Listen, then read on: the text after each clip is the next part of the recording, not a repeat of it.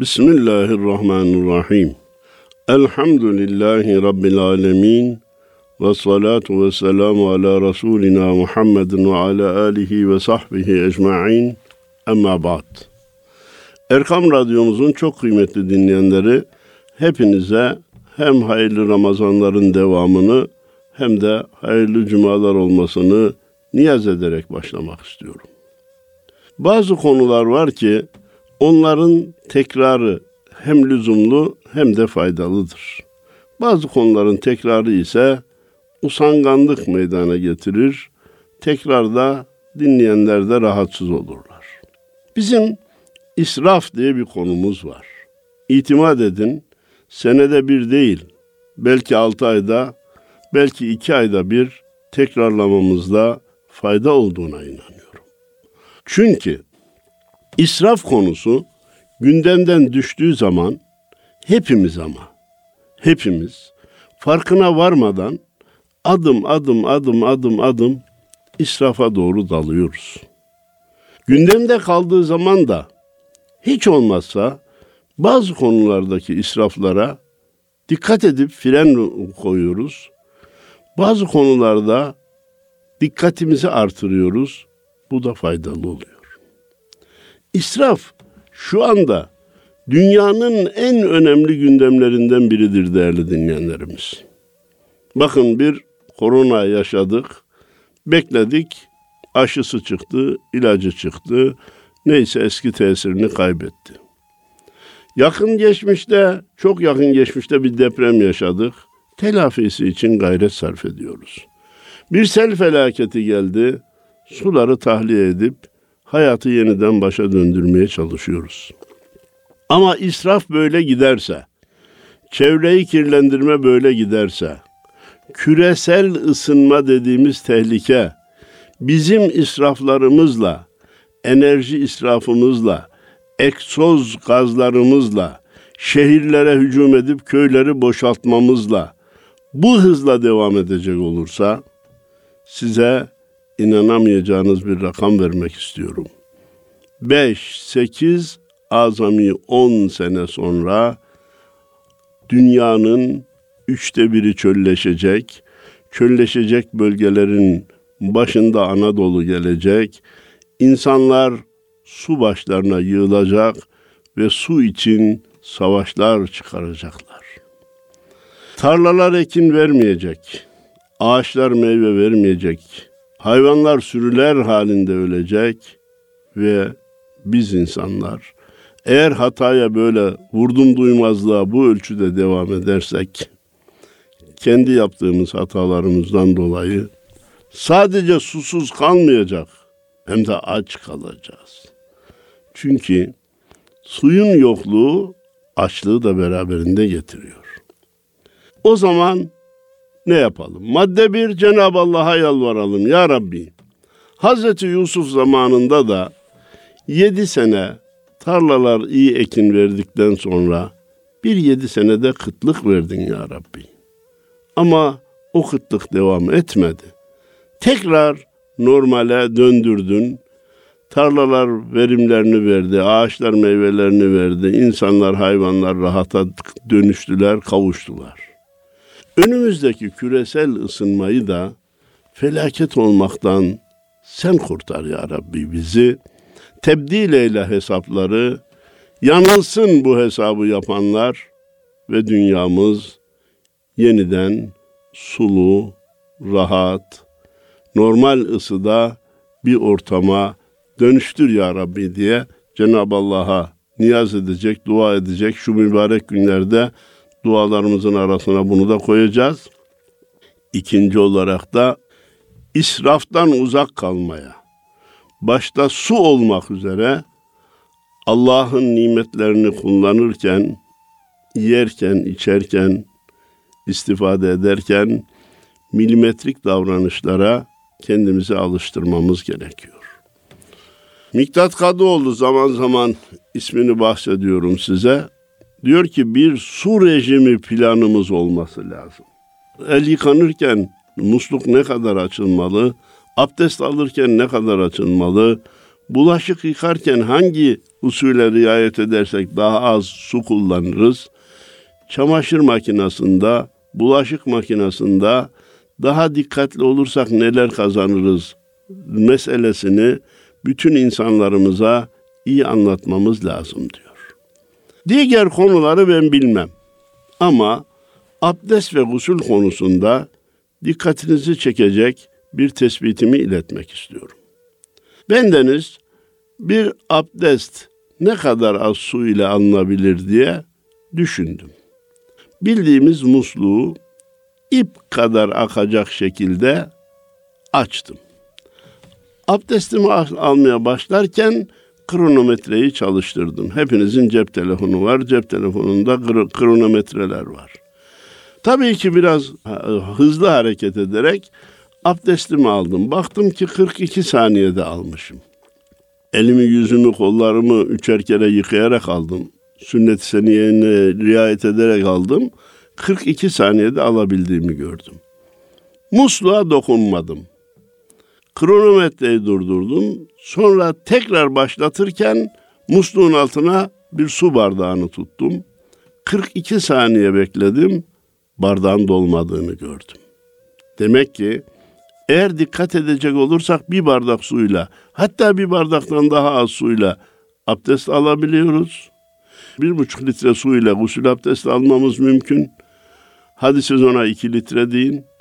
Ama ne garip tecelli ki bilhassa gençlerimiz duş yapıyoruz diye giriyorlar. 10 dakika, 15 dakika, 20 dakika, 25 dakika duşun altında suyu devamlı akıtan insanlarımız oluyor. Tıraş olurken bir taraftan tıraşla meşgulken musluk akmaya devam ediyorsa bu bizim hatamızdır. Diş fırçalarken fırçayla ağzımızdaki dişimizi fırçalamaya devam ederken musluk hala akıyorsa bu bir dikkatsizliktir. İş bitince hemen kapatmalı, tekrar ihtiyacı olunca tekrar açmalıdır. Neticeten illa dikkat, illa israftan uzak bir hayat yaşamak mecburiyetindeyiz. İsraf nedir? Harcamada gelirinden fazla harcamak, hatta gelirinin tamamını harcamak bile israftır. Çünkü gelir ne olursa olsun, insanın mutlaka tasarruf ettiği bir miktarı olabilmeli, ihtiyat akçesi olabilmeli, zor günlerde Anadolu insanının kefen param diye ayırdığı bir parası mutlaka bulunmalıdır. Aylık gelirin tamamı harcanırsa bu da israftır. İlerideki günlerde elimizi uzatacağımız bir birikimimiz olmamış olur. Bizim dinimizde cimrilik ne kadar mezmum, kötülenmiş, sevilmemiş, hor görülmüş bir davranışsa, israf da en az onun kadar kötü görülmüş bir davranıştır. Bakınız, aslında zekatta bir nisap vardır, kurbanda bir nisap vardır, fıtrada bir nisap vardır, bir sınır konmuş. İsrafta bir sınır konmamış. Niye? Çünkü israfın sınırı kişinin gelirine göre değişir. Ayda 15.000 lira kazanan bir kişi 14.000 lira harcamaya kalkarsa israf yapmış olur.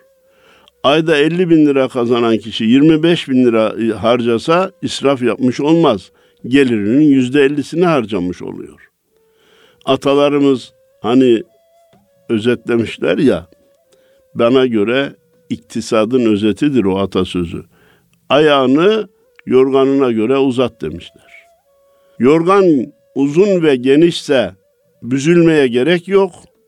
Yorgan küçük ve kısaysa elbette ayakları uzatmaya gerek yok.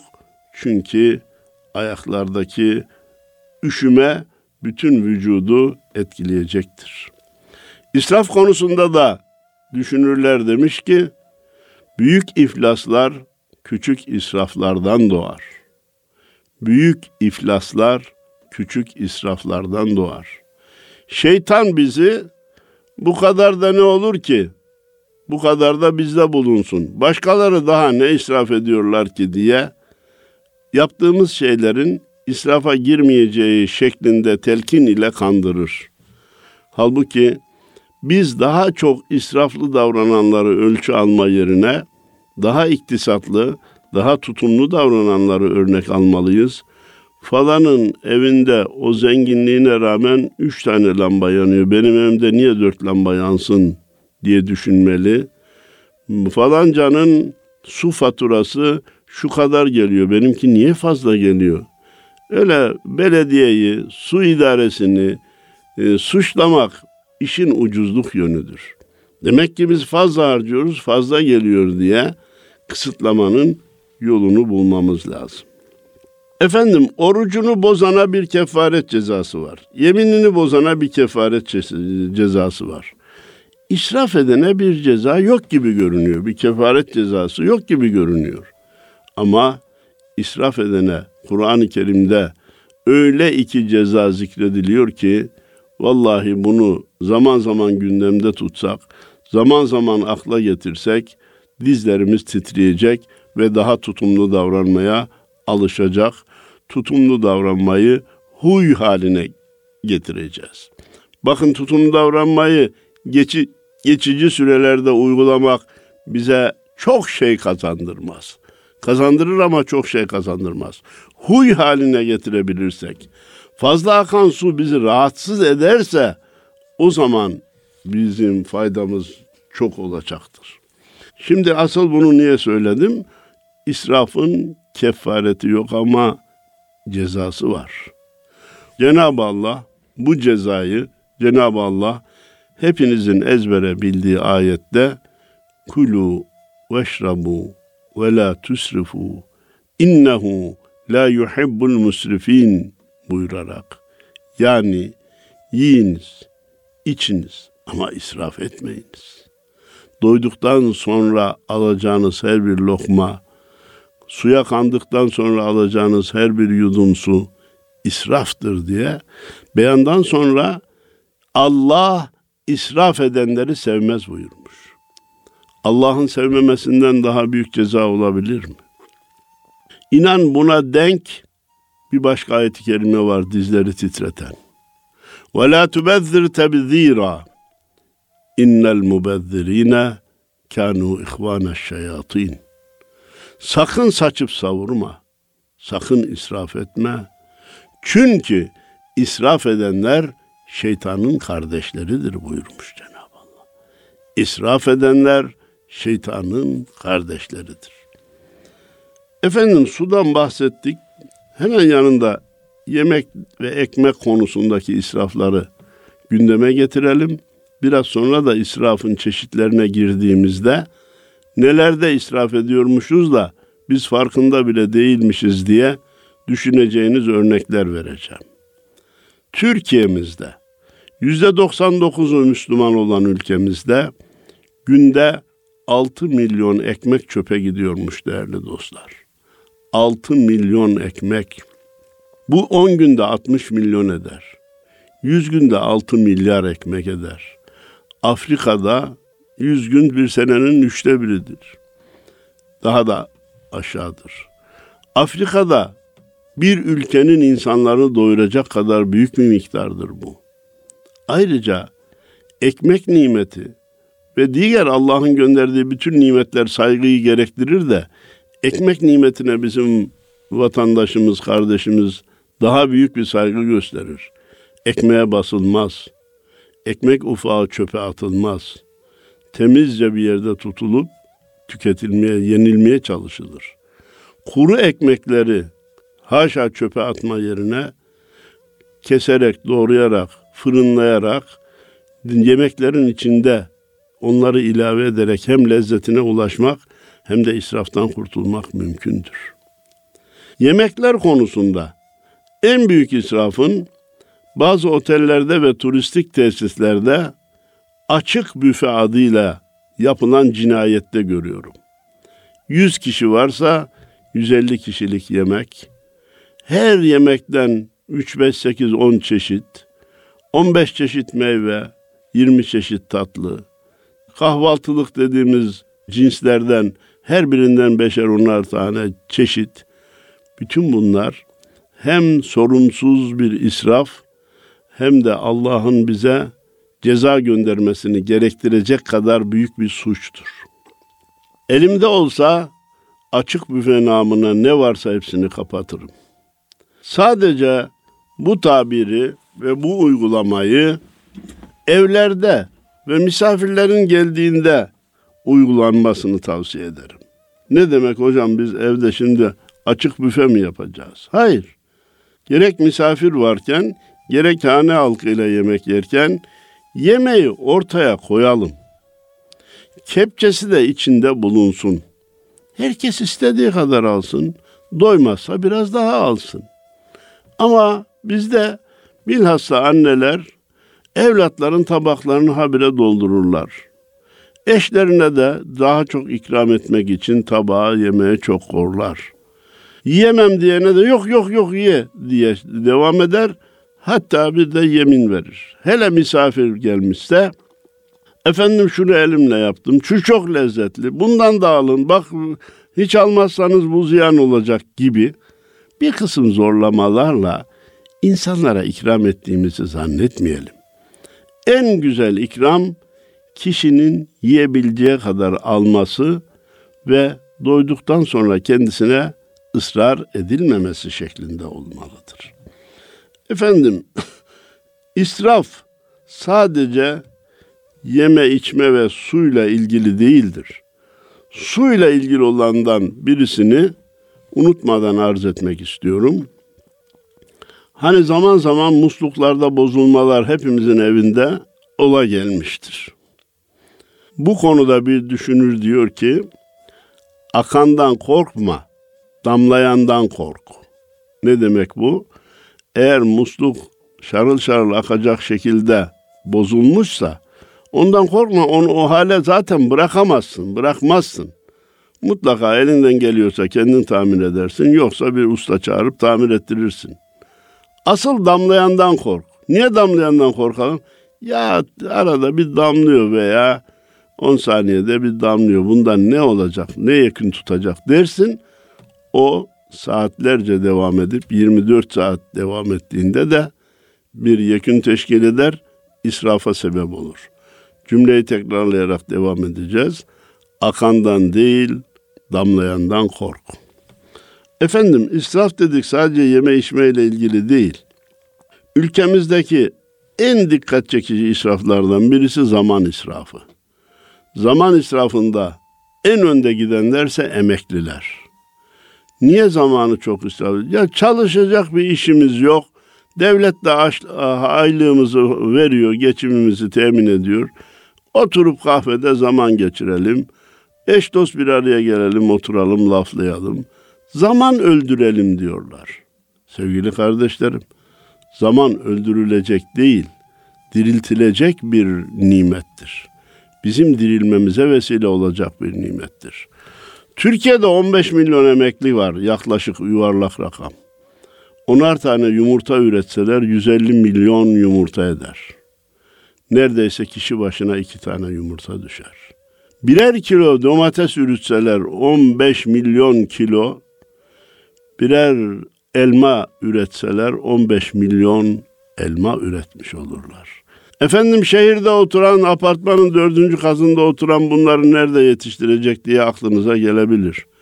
Köylerde, ilçelerde oturanlar, önünde 10 metre toprağı olanlar, eğer oralarla uğraşsalar, uğraşma imkanı bulamayan emeklilerin kazancını getireceği ürünü de telafi etmiş olurlar. Ne garip tecelli ki, izahı mümkün olmayan bir hafta ki, şimdi köylere gidiyorsunuz, yumurta şehirden geliyor, yoğurt şehirden geliyor, ekmek de pişmiş olarak şehirden geliyor. Böyle şey olamaz. O topraklar bizden intikam alır. Efendim, böyle olunca daha ucuza mal oluyor. Evet, nakit olarak ucuza mal olabilir. Ama topraktan çıkardığın şeylerin lezzeti hazır gelenlerle ölçülemeyecek kadar farklı olduğu gibi, toprakla uğraşmaktan dolayı kazanacağın sıhhat, deşarj olacak elektrik, şekerdeki düşme, tansiyondaki düşme, senin farkına varmayacağın büyük kazançlar olacaktır. Efendim, Dedik ki zaman israfı var. Yemede içmedeki israfa bir kere daha dönmek istiyorum. Gösteriş için yapılan ikramlar da israftır. Ya biz davet edelim, bir kahvaltıya davet edelim eşi, dostu, akrabaları. Aman çok çeşit olsun. Bizim evde kaç çeşit peynir ve zeytinin olduğunu görsünler, kaç çeşit reçelimiz olduğunu görsünler şeklinde doyurmaktan çok gösterişe yönelik ikramlar da israftır. Efendim, su parasının, elektrik faturalarının, bilhassa son zamanda ve kış mevsiminde doğalgaz faturalarının bir hayli kabarık olduğu bir gerçek. Doğalgazın %70'ini de devlet karşıladığı halde geriye kalan bile bize zor geliyor. Ama şu israf konusunu iyi masaya yatırsak, elimizden geleni yapsak, elektriğimizde, suyumuzda, doğalgazımızda bedavaya gelecek. Bir kuruş ödemeden yapabileceğiz. Hocam böyle bir şey var mı, mümkün mü, neden bahsettiğinizin farkında mısınız diyor olabilirsiniz. Şu sigara paketini bir yırtabilsek, herhangi bir evde hele birden fazla sigara içen varsa, sigara paralarını bir gün bir hesaplayın. Bir ayda ne kadar ödeniyor, bir yılda ne kadar ödeniyor, bir kağıda yazın. Elektrik, su ve doğalgaz faturalarınızı da yanına yazın. Göreceksiniz ki sigaraya giden para, elektrik, su ve doğalgaza giden paradan daha yüksek çıkacaktır.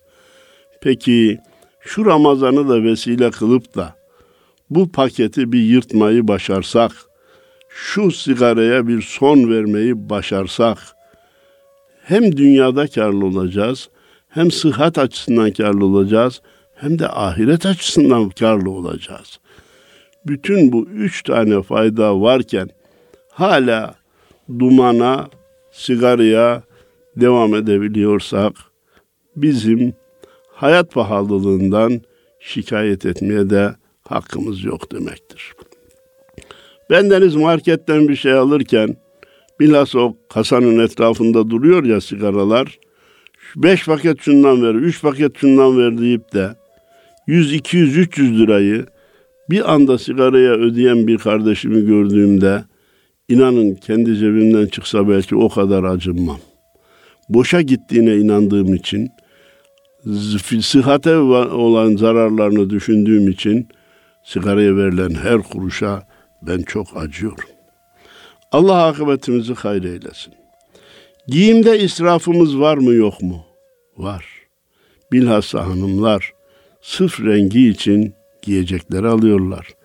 Gelinlik diye her kızımızın rüyasını süsleyen bir giyecek var. 15.000, 16.000, 20.000, 25.000, 50-60 bine kadar gelinlik varmış. Kaç gün giyiliyor? Bir gün. Eskiden giyilen gelinlikler, daha sonra gelinlik alma imkanına sahip olmayan kızlarımıza verilirdi ödünç olarak. Şimdi hayır, ben bir gün giydim onu başka kimseye vermem diye tabir caizse sandıkta çürümeye terk ediliyor. Bir günlüğüne binlerce lira ödeniyor. Moda diye, yeni renk diye, bu senenin rengi budur diye elbise dolaplarımız giyecekle tıka basa dolu olduğu halde yenilerinin alınmasını ben israf görüyorum. Evdeki eşyanın sırf renginden usandım diye, biraz da yeni şekiller, yeni modeller çıkmış diye ihtiyaç olmadığı halde ev eşyasını değiştirmenin, arabanın modelini tazelemek için, sırf başkasına hava atmak için değiştirmenin, bir kişiyle otomobilleri hareket ettirmenin. Neydi kastediyorum? Bilhassa İstanbul'da Anadolu yakasında oturup Avrupa yakasında çalışan, Avrupa yakasında olup Anadolu yakasında çalışan kardeşlerimiz var. Köprüye oturun bakın, arabaların %70'inin tek kişiyle gittiğini göreceksiniz. Halbuki komşusuyla anlaşsa, komşu bir gün senin arabayla geçelim, bir gün benim arabayla geçelim dese, bir arabayla ikisi de gitmiş olacak, hem yakıttan hem trafik tıkanıklığından istifade etmiş olacağız. Efendim gençlerimiz maalesef hiçbir gaye ve bir işe yönelik olmaksızın şöyle bir çıktım gezdim. Çıktım gezdim dediği yer 300 kilometre. Ya 300 kilometre gidişi, 300'de gelişi 600. Bu ne yakar gencim, hiç hesap ettin mi? Ben yüksek maaş alıyorum, bunları karşılamakta güçlük çekmiyorum.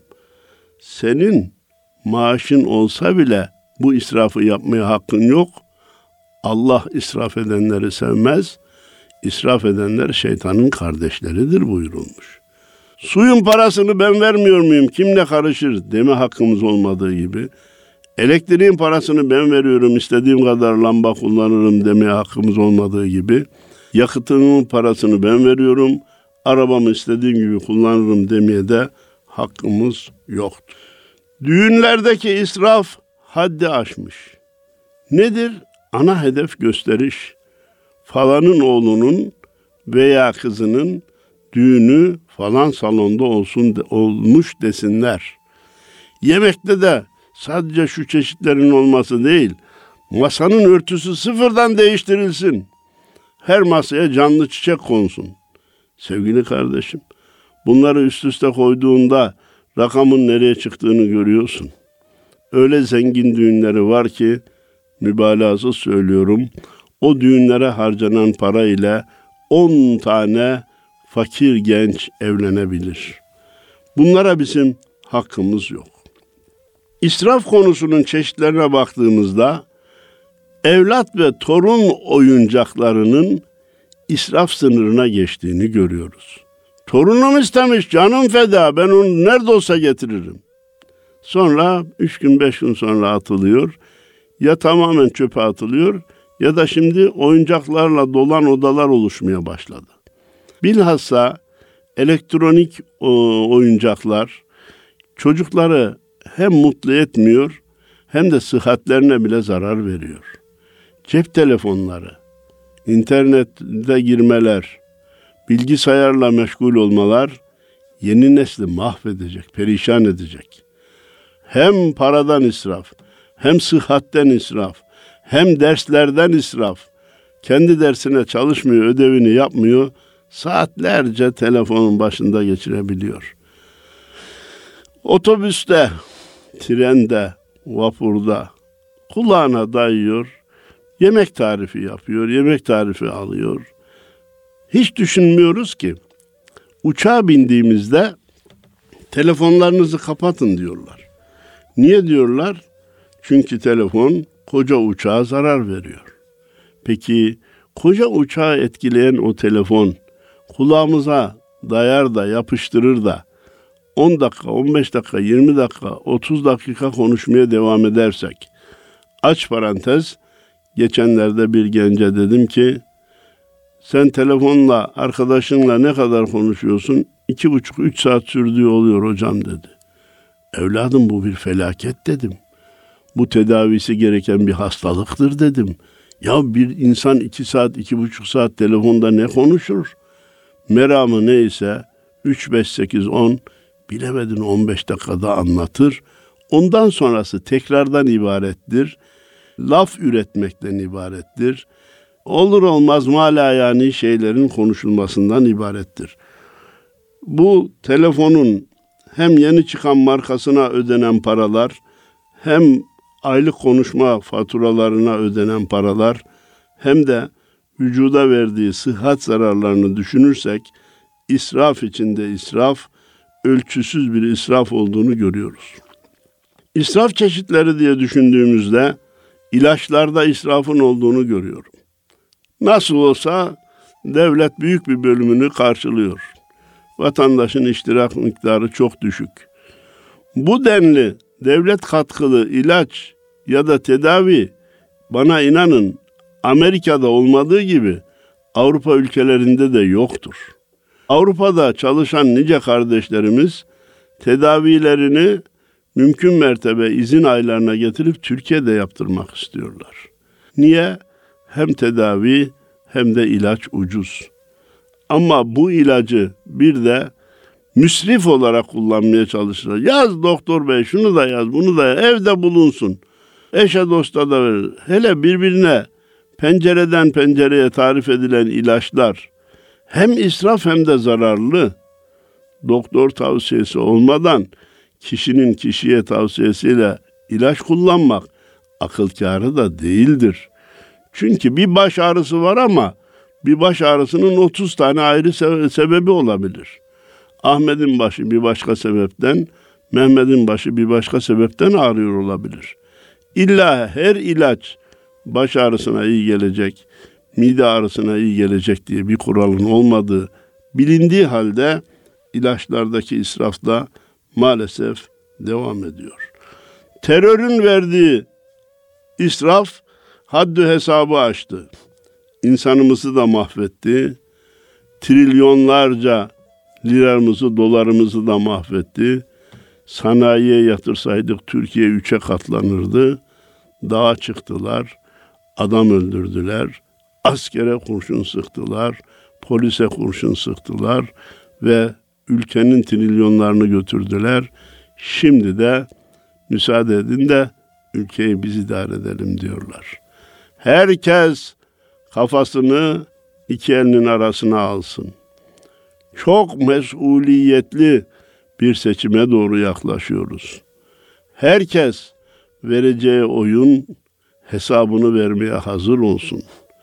Vatan, millet, din, iman kaygısı olmaksızın psikolojik sebeplerle hareket etmemiz doğru değildir.